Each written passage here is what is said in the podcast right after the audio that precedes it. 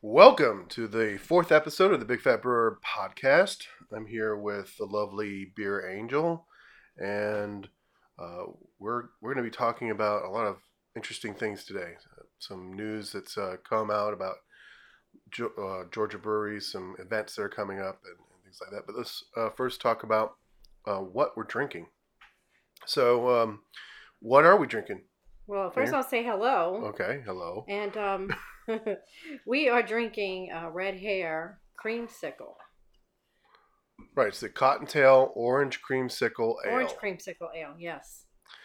and I I like it. It's um at the brewery. I actually I, I like it better in the can than I had at the brewery, and I and I liked it. I mean, I'm not saying I didn't I didn't like it at the brewery, but uh, to me the the beer when I drank it at the brewery tasted um, more like a blend of Kool Aid and beer than you know a, an orange flavored Yeah, ale. I'm tasting more orange. Yeah, I'm tasting a more natural orange flavor rather than the more artificial flavor that I felt like I was tasting last time.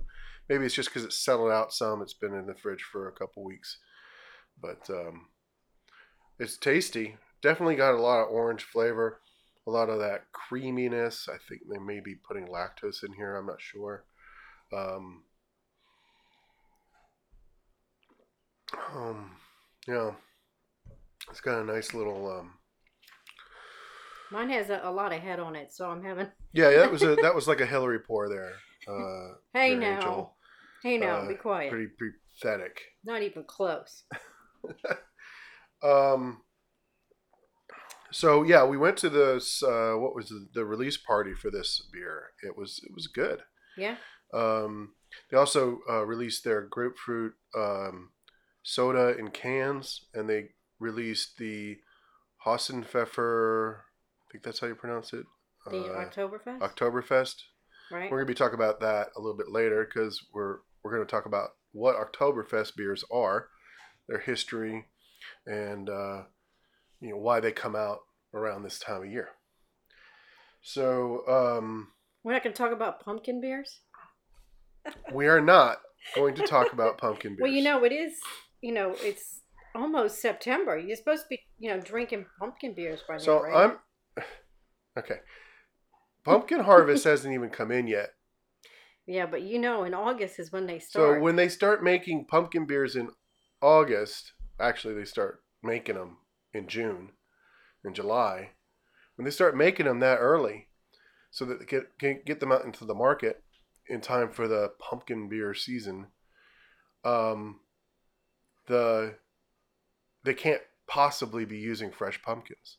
right. These are pumpkins that uh, is Well- probably pumpkin meat that's been preserved and you know canned and and kept over a uh, you know in, a, in cold storage for Yeah, I doubt they all used fresh pumpkins. I mean, that's they couldn't that's a possibly lot of work. be using fresh pumpkin No. because pumpkins aren't fresh except in October. Right, and that's when they have to release their beers. They usually release them before that. So Right. Yeah, and it you know to me it's not pumpkin that's really the star of the pumpkin beer uh, show. It's the spices. yeah, Yeah. Um, so but you do like to, you know, sometimes taste a little of that pumpkin in there. yeah, a little bit of that nice kind of pumpkin.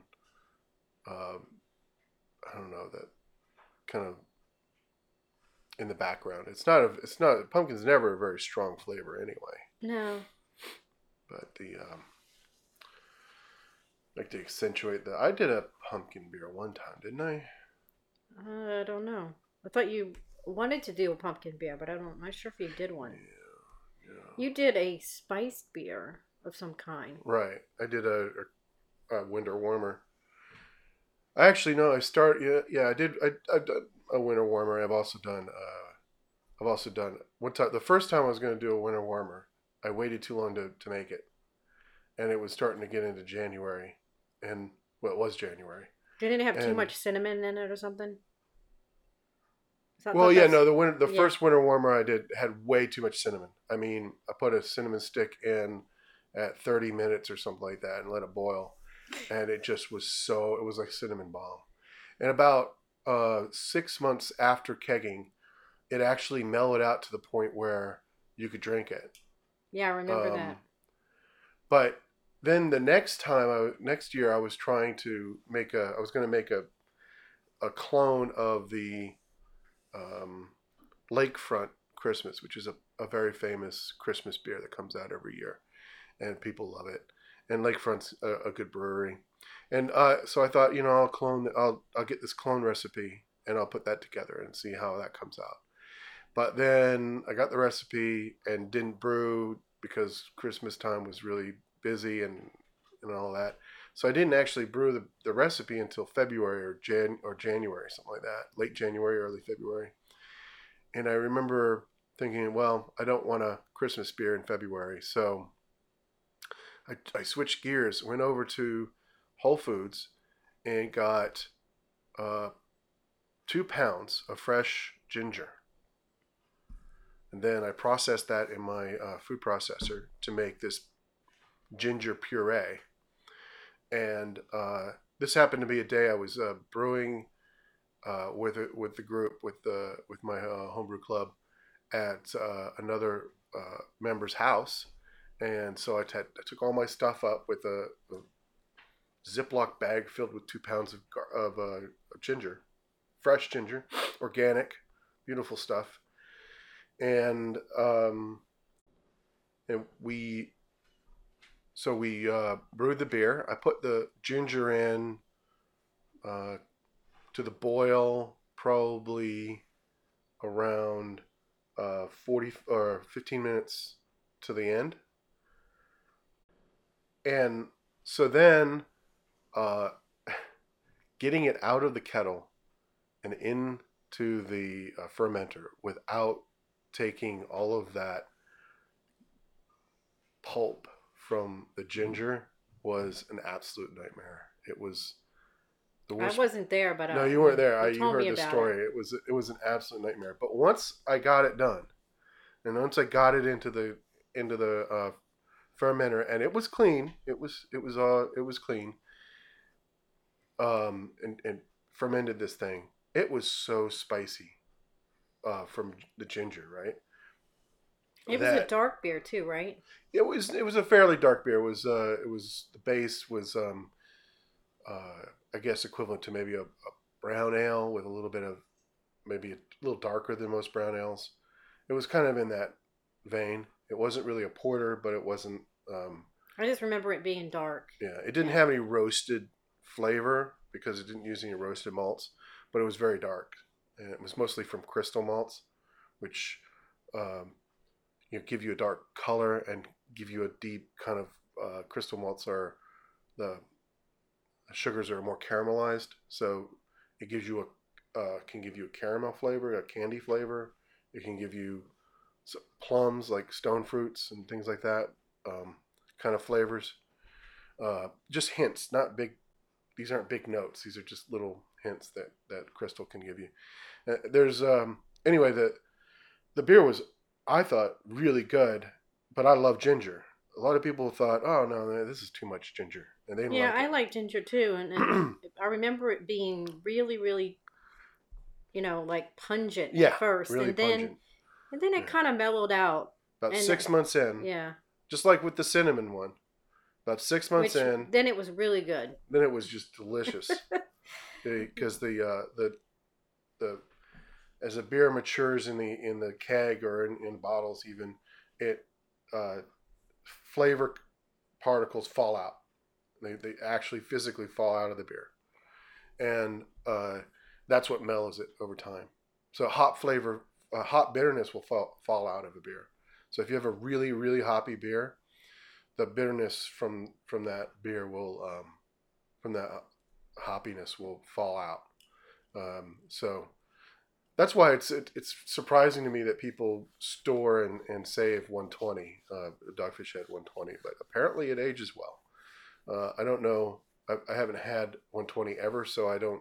I certainly haven't had an old one, you know, an aged 120. So I would love to get my hands on some and age it, see how it goes, see what it tastes like. But um, anyway, we were talking about the red hare event, and uh, I got sidetracked. So, um, I was gonna say something too. What? Um, remember, I was gonna ask you what beer did is the um Southern Sky? They released a beer in a can. Which beer was it? uh, Worlds Apart. That's That- their pink. They call it their pink beer. Yeah, It's sort of a, a fruited. Uh, it's not really Ale. pink though, right? it has a pinkish hue. Oh. It's not really, really pink. It's mostly beer colored, you know, golden, um, with a hint of pink in it. Yeah. Um, yeah. that's terrific news. Yeah, I was. Uh, yeah, well, I was going to get to that in beer news, but you jumped the gun. I'm so. sorry. I just thought of it. So um, it's fine. It- you know, the uh, I have not tried it in a can.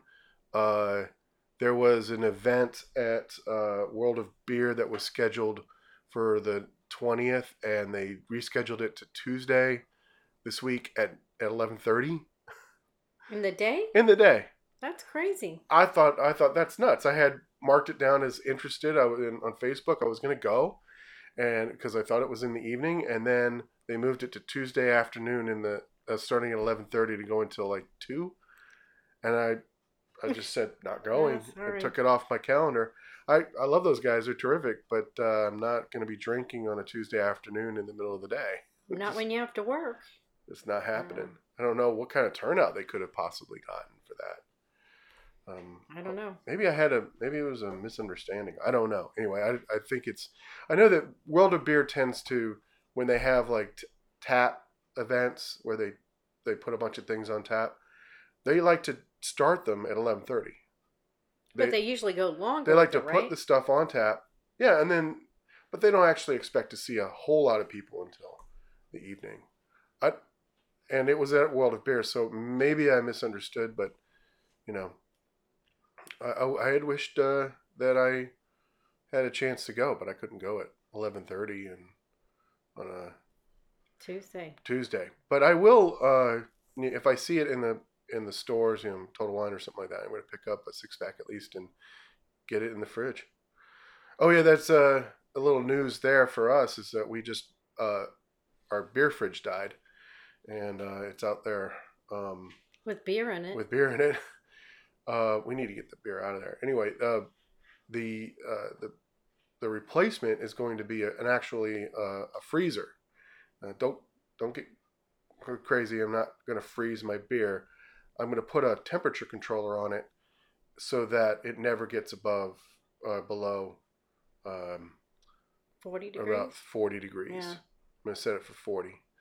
And um, the idea is that uh, it's an upright freezer, so it doesn't have two compartments. Uh, freezers have a much thicker wall uh, on the More insulated. and so they're more insulated. So the advantage here is that it should be more efficient than a refrigerator. I didn't need the freezer capability in my beer fridge. I just wanted a lot of space for beer, which I do. I have cavernous uh, space now for beer, and um, uh, and I can control the temperature exactly the way I want to. So and it's going to fit a lot of beer. it's going to fit a lot of beer. And, um, you know, I'll leave some space at the bottom for uh, brining turkeys and things like that when, you know, Thanksgiving comes around. So it'll be, it'll be good. Uh, I'm, I'm really excited about it. But I got it at the uh, Sears outlet for a steal. It was awesome. It, it So- was, it was, well, I It's mean, like you a- know, it's got damage on the outside, but I mean, Yeah, well, who I'm going to cares? paint that. I'm going to sand that down and paint that door, uh, probably with some um, uh, chalkboard paint. So, So you can write on it. and write on it. I mean, it is going in the garage, so. And it's just going to be for beer, so. So Yeah. it's gonna be a Frigidaire. I'm excited. That's coming next week. Um, so let's uh, let's move on to beer news. And um, there's a few things I want to talk about. I'm going to start off with the happy things, the the good news, and uh, some events that are that are coming up. So Red Hare is having another event, uh, actually this Saturday, and that's the um, twenty what seventh Yeah, 27. And it's their fifth anniversary celebration. It's hard to believe that Red Hare has been around that long, but they have, and uh, they're celebrating with a huge list of beers here. They're, they're going to have. Uh, I'm going to read off this list of beers. It's, it's a lot phenomenal. of beers. Yeah. Um, uh, you, you're not going to want to sleep in that day and and uh, not make it there by two because you'll miss sir. out on some casks. Uh, I wasn't referring to you. I'm, I'm talking to the audience. Um, Gangway IPA, Long Day Lager, Cottontail Pale Ale, Watership Brown, Wabbit Wheat, Hasenpfeffer Oktoberfest, uh, Sticky Stout, the 2015, uh, the National Common, the Evolving Hare Session IPA number one with Citra, and the Evolving Hare Session IPA t- number two with Columbus, SPF 5050, that's their Radler, That's one of my favorites. um, a chocolate porter. I've had the chocolate porter, it was very good, and a whiskey barrel aged chocolate porter, Mm. and a barrel aged sticky stout. That's gonna be good. And a cottontail and the and the creamsicle that we're drinking right now. Plus five specialty casks designed by the staff. And a baseball bat, uh, peanut butter and jelly Oktoberfest, Whoa. Cascaway, key lime pie lager, uh, honey blue blue, which is honey and blueberry lager, pear o gingers, pear and ginger pale ale, and mystery. It's all in the name. Going to have to roll the dice and try this one. So they're not going to tell us what it is. Now, how many tickets do we get for this thing? How many beers we get to try? Yeah, I don't know. I mean, Look at all these beers, and we only get six tickets. wow. Is that how it goes? I don't know. Okay, I'm, I'm looking here. Tickets will be available. Uh, uh, the ticket includes entry to the. Uh, no, ticket prices includes a commemorative fifth anniversary stemmed glass, 36 ounces of beer samples, live music, 16 ounce four pack of Rare Hare number three, whiskey barrel aged sticky stout, or choice of summer seasonal six pack to take home, and access to the brewery for self guided tours. So we get six samples. Thirty-six ounces. Of, they're six ounce pours, right? Yeah, I think that's smart. Access to the brewery. Uh, last time it was so crowded on, on the fourth anniversary. That'll alleviate some of the crowding.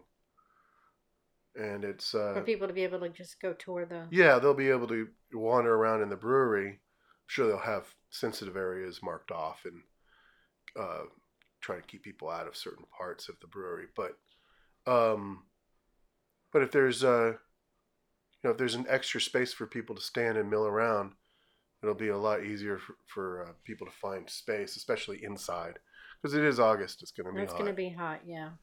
Um, I'm going to be I heard that they're going to have canopies up and stuff right. to try and provide shade, for, you know, when people are outside. That'll be good. So But last year they had a big tent or something like like that, right? yeah, Didn't they? I think so. Anyway, I'm going to be bringing in uh, some chairs. Make sure we have some place to sit our little butts. Well, my big butt. Um, anyway, so actually, I would really love to see all of y'all there. Uh, if you uh, haven't met me, if you listen and you haven't met me, uh, please introduce yourself. I'd love to hear from you. Uh, if you have met me, come come by and say hello and and have a beer with me. I I really would appreciate uh, hearing from the listeners and um, sharing some time. Yeah, some give beer. some love to the beer angel too. Yeah, there you Yeah. go. You can say hi to her too. She's she's all right. I, I'm I think all right. I, Just I actually right, think I only have friends because of her. Most people like her better than me, anyway. So Red Hare, uh, August uh twenty seventh starts at two p.m. and goes till six. So uh, you're gonna have to pick pretty selectively what you what you've decided to have. Now I've had most of the stuff, so I'll probably be sticking to those casks and uh, uh, and maybe that chocolate, the the whiskey barrel aged chocolate porter, um, for my samples because otherwise, you're not going to get to taste. You can't taste everything on the list. With uh, right. I'm with gonna that. try and get the stuff that they don't normally have. right, but of course everybody else. Everybody else is too. need to, so Yeah. it's it's going to be it's going to be a, uh patience is going to be required. But the cool thing about beer, people, is that it's relatively asshole free. So you yeah. know, Everybody should most just most know, people just chill and have a good time chill and, and have some beer together. yeah, No big deal. You know, out. you miss out on one of the beers. Who cares? You'll get to try it again, I'm sure. Another time. Well, so Maybe. you know, you may never get to try it again, but it's not the end of the world anyway. It's just a beer. There are plenty of other beers out there in the world. There, there are thousands of beers, thousands. All right. Um, the next thing I want to talk about is um, another anniversary. Um, the Red Brick Brewing Company, formerly known as ABC, uh, Atlanta Beer Company, um, is having their 23rd anniversary. And Wow. uh, yeah, our friend uh, Steve Anderson is the uh, head brewer over there, and uh, September 24th is the uh, is the event. It's a Saturday, um, and it it's, goes from 11 a.m. to 5 p.m. It's a little early for drinking beer, but okay. And uh, twenty dollars tickets um, include entry and samples of the finest beers in Atlanta. Um, yeah, and you know they they always have uh, there's our 23rd anniversary American Wild Ale is the is the specialty brew for the event. Uh, they always have some kind of anniversary ale. Um, I'm looking forward to that. So we'll definitely it be sounds like at, at. Red Brick. We've missed it the last two years because uh, we've we're scheduled to be out of town that weekend the last two years. So we were at Disney going to Food so and Wine. now we're gonna be there. Yeah. So now we're gonna be there. We're gonna definitely be there. Do We're we not- have we're not- tickets? Uh, not yet. I don't know if you have to buy tickets at the door or you gotta buy them ahead. There's no link for tickets. I think you just show up and and buy your ticket at the door. But I'm looking at the Facebook page. I'll have to find out. Make sure we have tickets. So I'd hate for us to get there and be turned away. Yeah, that would Uh, be good. So that's going to be exciting and they don't have a lot of information here uh, on here other than that uh, bit about the uh, anniversary wild, american wild ale. Uh, but uh, steve really know steve and garrett really know how to make beer so uh, you know i don't i don't expect there that to be a slack in beer and i and that uh, their beers are always really good so i'm, I'm looking forward to that event. Um so then the next item for beer news is a little less of a, a happy note, and that is the death of one of the best breweries in Georgia, at least to me. Uh, Terrapin Beer Company has been or is being bought, and sh- the, the sale should be final uh, this month by Miller Coors. That's so sad. Um, yeah, the the Miller Coors already owned um, a percent stake in in Terrapin, but it was less than fifty percent, and uh, now they're going to be um, ramping that up to owning it outright. So uh, I don't know what that means for uh, Spike and John. Uh, I'm sure they'll be uh, sticking around for for a while, but uh, it, it almost doesn't matter because I will not buy products produced by Miller Coors. Period. I won't do it, and um, the reason is that Miller Coors and AB InBev, uh, and now those those two companies are merging and this Molson Coors is being spun off. Um, that's another thing I want to talk about in a minute. Uh, is they actively lobby Congress and state legislatures around the country for laws that hurt craft brewers. And if you love craft brew, you don't want to give a penny to those monsters. These people, that if their beer could compete, they wouldn't have to do this kind of stuff. They are uh, the worst, the absolute worst kind of people, because they they use the police power of government to uh, enforce what their non-competitive uh, policies on on the people on the on breweries. You know, breweries in Georgia cannot uh, at this point still sell beer directly to the public. And the main reason for that is that not just the distributors, but uh, AB InBev and, and Miller Coors and these big uh, brewing concerns lobby the Congress of the, the, the Georgia legislature. They lobby um, on behalf of, of these uh, uh, distributors in order to keep things the way they are.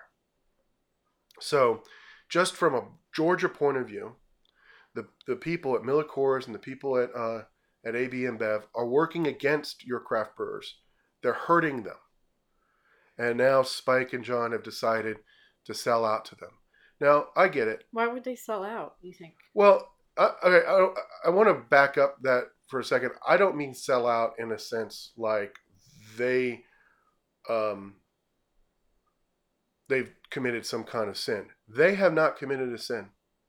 Spike and, and John have made the decision to to do something with their company that is probably good for them, good for their employees. They probably think good for you know their investors because I'm sure they're not the only ones with with money in this uh, in this thing. Uh, they chose a path that financially works for them, right? And that's the goal of business. Businesses are designed to make money. They're not there for any other reason. Their only exi- purpose for existing is to make money. So, I'm not I'm, I'm not faulting John and I'm not faulting Spike. These guys made this decision, and I'm sure it wasn't their decision alone either. They probably had lots of other people involved in that decision. What I and I don't even blame Miller Coors for wanting to own Terrapin. It's an awesome company that makes awesome beer. But I will not I will not send my money to a company that works to hurt the other craft brewers out there and favor their own. So Terrapin is now going to be under this umbrella of Miller Coors, and Miller Coors is going to fight to give Terrapin an advantage using the police power of government, using greased palms in legislatures, using whatever means that they uh, they can devise to cheat and steal from these people. Not not steal in a real sense, but using the government to to put up barriers to, to competition, to hurt craft brewers, make it harder for them to succeed. Yeah, we don't want that. No. We need a free market. We need a free market. And Miller Coors and, and AB InBev are against free markets. And if, if we had a free market, in, in California, there's a free market in beer. Brewers can self distribute if they want to. So a small brewer who's just starting out can can uh, choose to sell their beer directly to uh, bars in their area. So like uh, Red Brick or not Red Brick, um, they're they've been around 23 years. I'm thinking about Burnt Hickory. Burnt Hickory, when they got started, had to sell their beer to Savannah, the distributor, and then Savannah had to bring it over to Taco Mac, even though the distance from uh, Red, uh, Burnt Hickory to the Kennesaw Taco Mac where they did their release party was literally like three or four miles. hmm Right? They could have just filled up some kegs and drove them over there in a pickup truck or some kind of van, you know. And they could, if they if, if they had been in California, they probably would have done that, and it would have been a hell of a lot easier for Burnt Hickory to make it. They made it anyway because these guys are are pushing. They're they're working hard. Um, uh, Southern Sky is the same situation. They're literally two miles down from World of Beer, and World of Beer always has their beer on tap, but they have to sell to a distributor, and then that distributor brings the beer over to World of Beer. It's just absurd. A small operator like that ought to be able to self distribute. Everybody ought to be able to self distribute. Now, distributing on your own is stupid if you get big. It's stupid. Dis- distribution is a totally different business from brewing beer. You know, there's logistics, there's fleets of trucks, there's salespeople, there's there's all this stuff that that distributors can and do. That's why there are still distributors, very very successful distributors, in California, even though craft brewers can circumvent uh, these distributors if they want to. The, the distributors in California are making tons of money, tons of money. And the reason is because they uh, they provide a service to the to the brewers and to the and to their uh, the uh, retail locations that they they distribute to. They provide a service that's needed. It's a go between, and it helps. It greases it up. You know who one of the biggest uh, distributors in California is right now? Who? for craft beer? Stone. Stone chose to self distribute when they first started up. At, they're down in San Diego. They started uh, self distributing uh, across the state. Well, they got good at it, right? So, and they saw that that there were a lot of there's a few distributors in California. A lot of them are actually owned in part by AB InBev. So, craft brewers weren't getting good treatment by these distributors necessarily. Uh, so Stone stepped in and said, "You know what? I can distribute your beer. I'm distributing my beer already." So they went in and and uh, essentially established a new distributor in uh, in uh, California, and they they distribute for a lot of other breweries in California as well. Like um, uh, Heretic Brewing uh, is distributed by Stone, is my understanding. And um, there's a there's a bunch of other ones. They distribute uh, probably dozens, if not hundreds, of brands there. And I, you know, personally think the uh, the the the way California runs things is is the way to go. Uh, Georgia's not even, even close, but one of the reasons it's not close is because of companies like Miller Coors and AB InBev lobbying Georgia legislators to keep these um, the the laws that we need to create a free market in beer um, off the books. So uh, a, a uh, you know, another uh, example of a, a really terrific company that uh, makes terrific beer uh, that is growing is uh, Sweetwater. Sweetwater is doing what Terrapin, I wish Terrapin had done. Sweetwater is expanding. They've opened a brewery in California. They are uh, uh, they're expanding across the country without ending up as part of AB InBev or uh, or Miller Coors. You know, they're they're uh, they're doing it. They're doing what Terrapin should be doing. Well, what I wish they had done, I shouldn't say should be. Like I said, I can't tell them how to run their business. They've made their decision. I think they understand they're probably going to lose certain uh, elements of the craft beer um, fandom. Um, but It's the choice they made. So, and the choice that I'm going to make is to not drink or uh, buy their beer anymore. Um, the good news, though, is that I make a really good Terrapin Rye clone, and that's my favorite beer from them. So, I'm going to uh, enjoy that beer for years to come because I'm going to make it myself. Yippee. Do you like that one? I do like that one. Yeah, it's a, it's a good beer. So, uh, well, that's enough about that. I'm, you know, I, I will. Uh, I'm mourning the, uh, the the passing of a of an old and dear friend. Uh, so, yeah, took the Terrapin sticker off the back of my computer. That's so sad. Took the Terrapin keychain off my keys. No more going to Oktoberfest. Or you mean Terrapin. Uh, you know the Hop Harvest Festival? Is that what you're talking about? Well, we only went once, but it was fun. Won't be going there again. So y'all go ahead and enjoy it if you want, but just remember you're giving money to the beast.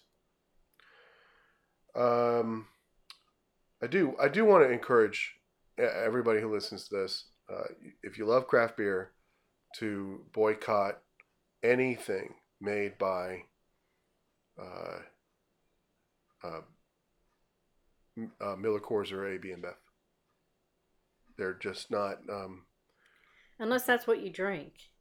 Unless you drink Miller. well, if you're Coors. listening to this podcast and you and and uh, and you're enjoying it, I can't imagine that that Miller Lite is one of your favorite beers. Um, I would. Uh, Unless you want to drink water. Then, you know, if you want to get hydrated, just drink some Miller Lite.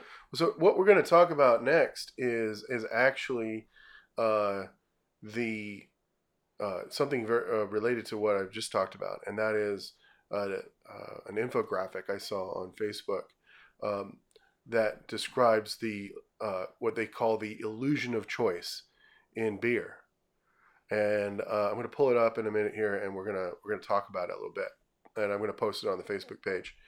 But I want uh, but I want to say a few things about the way the, the beer industry is, is uh, structured right now. So um, there are these, uh, there were these, there were two big, three big beer companies, right, in America. There was Miller, there was Coors, and there was Budweiser. And then AB got bought by InBev, which is a, actually a foreign company from Europe and they owned a bunch of stuff. So Anheuser-Busch got bought by them. This Miller merged with a company, um, and I'm not sure, I can't remember what SAB stood for, but uh, Miller and SAB merged together and became SAB Miller. Um, and uh, Coors ended up getting bought by SAB Miller, and that changed the name to Miller Coors. And now AB InBev is buying Miller Coors. But in order to avoid um, the monopolization and you know get approval from antitrust people at the uh, U.S. Uh, I guess that's the Department of Commerce. Um, they they're actually spinning off a bunch of brands under a new heading called a new organization called Molson Coors. So as as Miller Coors becomes absorbed, because the thing is, how can how can AB InBev produce both Bud Light and Miller Lite, the the two Competitors. uh, biggest competitors in the light American beer market? So, and that's one of the Miller Coor or this uh, Molson Coors is now going to produce Miller Lite and Miller High Life and you know MGD and uh, you know things like that. Um, so, it, and then there's another there's another set of companies. Okay, so the uh, the graphic I'm going to post this on uh, a link to it on my uh, on the Facebook page, but you have AB InBev, SAB Miller, um, that company is going to uh, have Budweiser, Bud Light, um, Michelob brands, uh, Natty Light, um, Rolling Rock, and uh, Miller Lite and uh, Miller and um, a few other brands are being sold over to a company called Molson Coors, and that goes for also for uh, Blue Moon and Leinenkugel are going to go over to Molson Coors, and um, then AB InBev is going to have uh, Kona. Did you know AB InBev owns Kona? I don't drink Kona. Red Hook, owned by AB InBev. Uh, Elysian is owned by AB InBev. Uh, Goose Island. This is going to make you cry, dear Angel. This is going to make you cry. Why? Breckenridge Brewery is owned by AB InBev. No. Yes, it is. Shock Top. No, I knew that. Blue Point. That's another one. I did not know that they got purchased by AB InBev. That toasted lager is so good. See, these companies, they make great beer. So, by extension, AB InBev makes great beer. They don't just make crap beer. They they used to just make crap beer. Yeah, Now, but it wasn't their make- beer to start off with. It, it doesn't matter. It's Yeah. theirs now. They own it. It's theirs. You can't say that it's not theirs. It's theirs. they didn't um, create it. Let's just say that. Pilsner Urquell? I know it used to be one of my favorites. Well, it is the quintessential top example of the Ch- the Czech Pilsner in, in in the in the world, right? Now, most people would say, "Well, I've had better," or you know, some people might say that uh, they've had better pilsners, or or things like that. The, the that really, if you're talking about the style, it's that's the kind of the standard everything is built on. I mean, Pilsner Urquell is a very, very old brand. And they're still making the beer the same way they always did. Right? That's my understanding. Uh, there's plenty of, of beers. Uh, Negro Modelo is ABM InBev now. So I guess uh, Grupo Modelo got bought out. I was wondering where what happened to Grupo Modelo. That's why, uh, yeah, that's why Corona and Corona Light, Corona Extra and Corona Light are uh, are owned by AB InBev. So then there's a, another company called you know Molson Coors, as I mentioned, and they're going to have Coors, Coors Light, Keystone Ice, um, genuine uh, MGD, uh, Miller High Life, Miller Lite. Um, Killian's is theirs. Um, Blue Moon, Third Shift, uh, Rickard's. I, I don't know these. I don't other than Blue Moon and Leinenkugel. I don't know these breweries. Um, then there's another large company called five companies that control most of the beer made in the uh, in the in the world. Uh, is Heineken. Heineken, of course, owns their Heineken beer. They own Murphy's. They own Dos Equis or Dos Equis. I don't know. Sol, which is that um, Corona ish beer. Um, then there's. Um, so Heineken owns uh, Lagunitas. That's a surprise. I did not know that. That's. Um, see, I'd have to know more about Heineken to know if I want to boycott them. Just because they're big doesn't mean they're bad. Um, if Heineken's not out there working hard to uh, hurt craft uh, brewers, then I can still drink their beer. Heineken owns Lagunitas. Yeah, they own Lagunitas. Um, the but it, like I said, I, it, it has to do with what their activities are. If they are out there doing things that are bad, I'm not going to drink their beer. Um, Molson Coors, I don't know if that entity is going to be um, is going to be engaging in the same kind of behavior as uh, as the you know the old Miller, uh, SAB Miller or Miller Coors or AB InBev have all, done, always done. There's another company called Diego. They own Diageo. Oh, this might be Diageo. Is this Diageo? I don't know. I don't know how to pronounce that. Diag, D I A G E O. Um, Diageo. That they do spirits as well. They own a lot of spirits.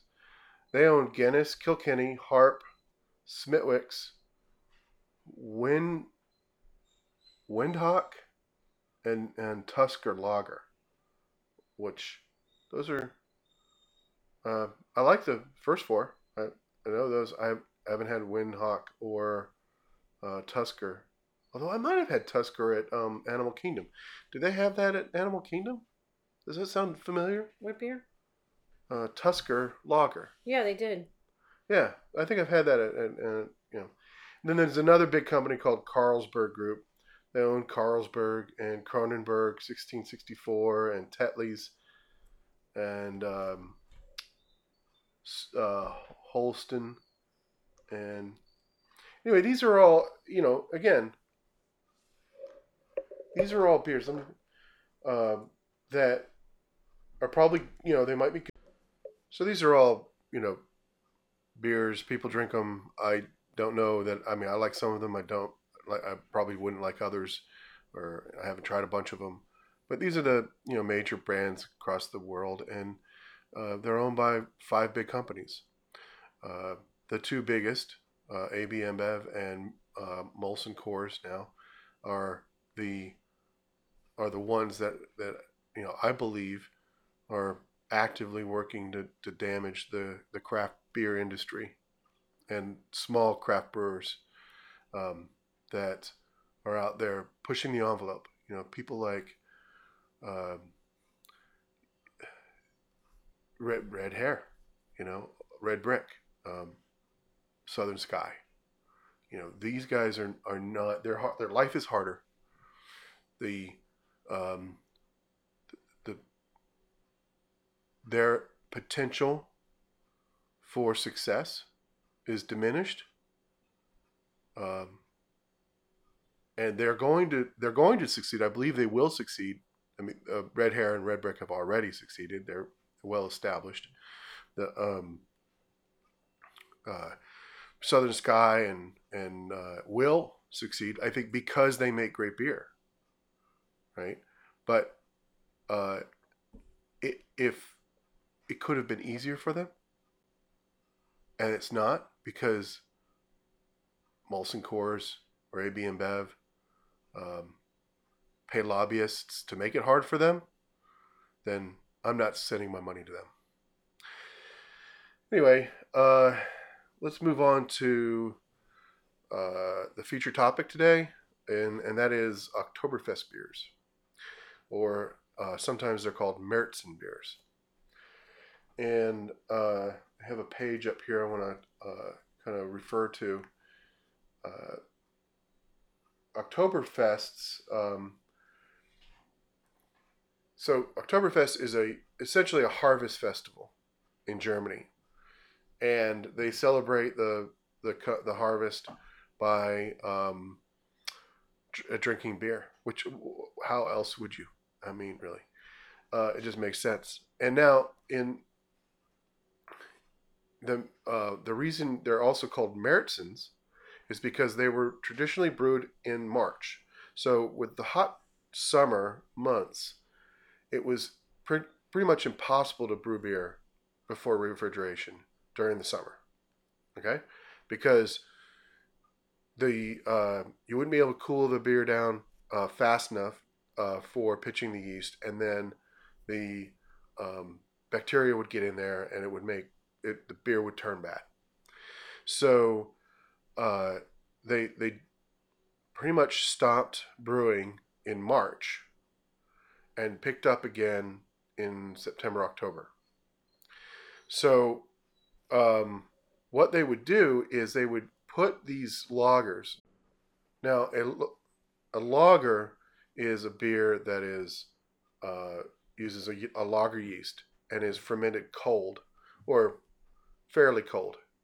Uh, lager yeast needs to be from a uh, needs to ferment between 48 and 58 degrees, and that in the lager uh, strain of um, of uh, uh, yeast is actually different uh, from the the strain that, that ferments ales. So uh, lagers lend themselves to long-term cold storage. In fact, the term lager really means store to store cold, and uh, they would store them in these caves up in the mountains in the uh, in the local areas. So, you know, they they would each have uh, each local area would have caves in the mountains that would be used to uh, as cold storage. You know, because it remained cold up in the mountains all the time, and uh, it was the the version of refrigeration they had, which was uh, they uh, they they moved the the beer from where it was produced up into these colder climes so that it could lager for months. And so this beer would lager and age over in, a, in cold storage from March until October in time for Oktoberfest. And then they bring out the Märzens uh, to, to celebrate the harvest. In um, the the beer is generally speaking uh, the beer is a um, let's see.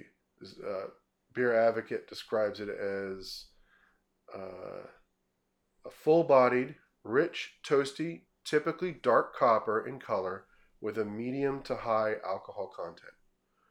Um, the common Munich Oktoberfest beer served in Weissen, the location at which Munich celebrates Oktoberfest, uh, contains roughly 5 to 6% alcohol by volume, is a dark copper in color, has a mild hop profile, and is typically labeled as a Bavarian Märzen beer in style. So these uh, beers, these uh, Märzen beers or Oktoberfest beers, were um, uh, were you know they they became they have this special place because of their use in the in the um, Oktoberfest festival. So uh,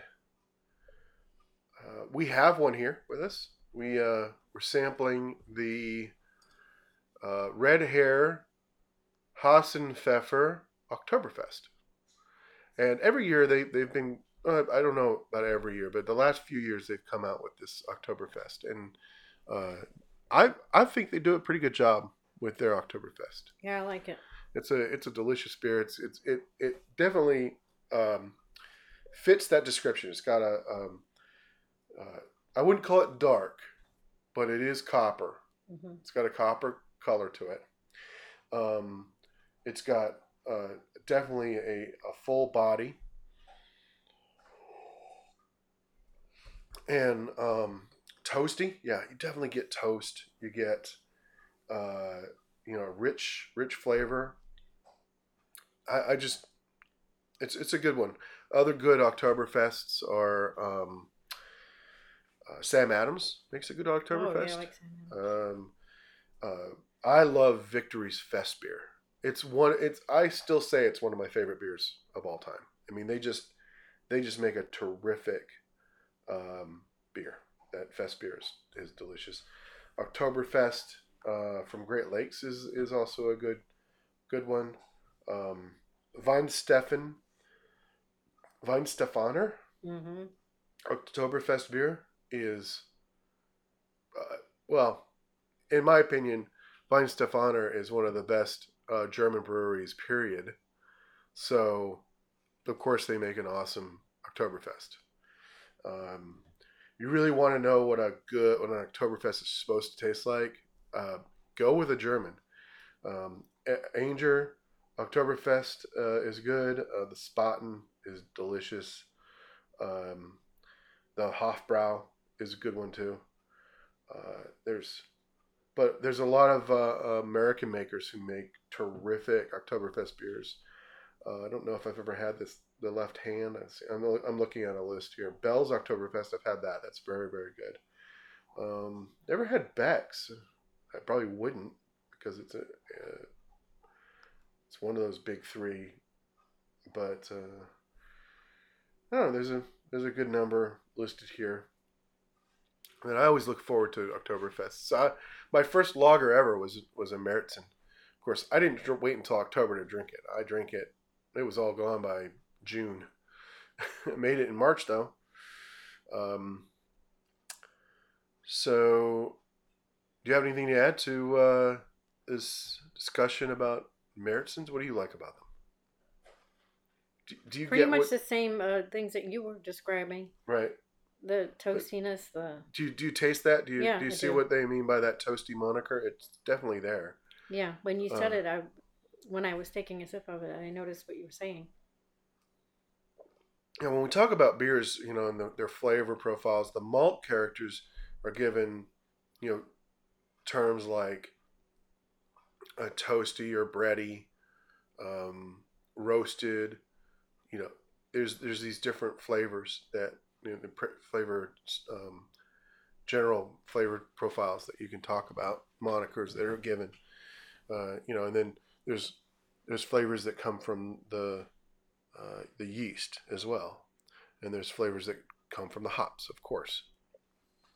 There's almost no. I mean, when you're used to drinking, when you drink a lot of IPAs like I do, you, you taste this Märzen, and uh, it, there's almost no hop character to it at all.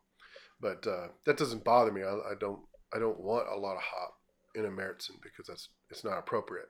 But uh, it doesn't have a huge hop character. So, um, that's about it. As a wrap up, Yeah.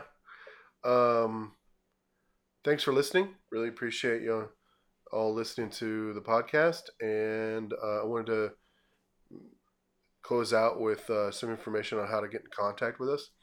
Uh, you can uh, email me at uh, bfb at the big fat or I'm sorry bfb at bigfatbrewer.com.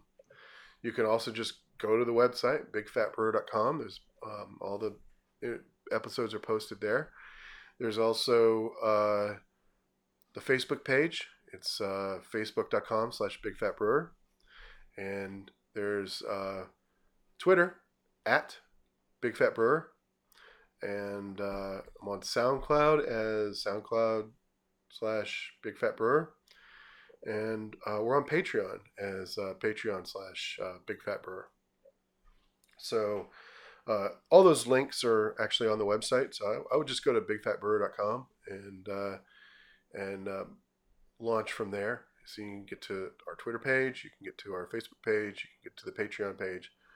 Uh, if you'd like to donate and help us uh, continue this uh, adventure, uh, really appreciate it. Um, well, I'm going to have to come up with some special events for pa- uh, patrons uh, once we get some. We haven't got any yet, but we'll do some, you know, hangouts or uh, or maybe some meetups um, or things like that to uh, to reward the patrons. Uh, and uh, that's about it. So uh, hopefully, I know it's been, you know, I wanted to acknowledge that it has been quite a while since we recorded. Uh, we had planned on recording. yeah, it's totally his fault. Yeah. Well, there was, uh, there were times we were supposed to record and I was sick, and there were times when we were supposed to record and uh, we, you know, just were had too much stuff going on, and so uh, it's been a while, and we're gonna try and keep this going every two weeks, but um, please bear with us if uh, we don't get get it out every two weeks. Um, anyway, uh, thanks for listening and have a terrific day. Bye.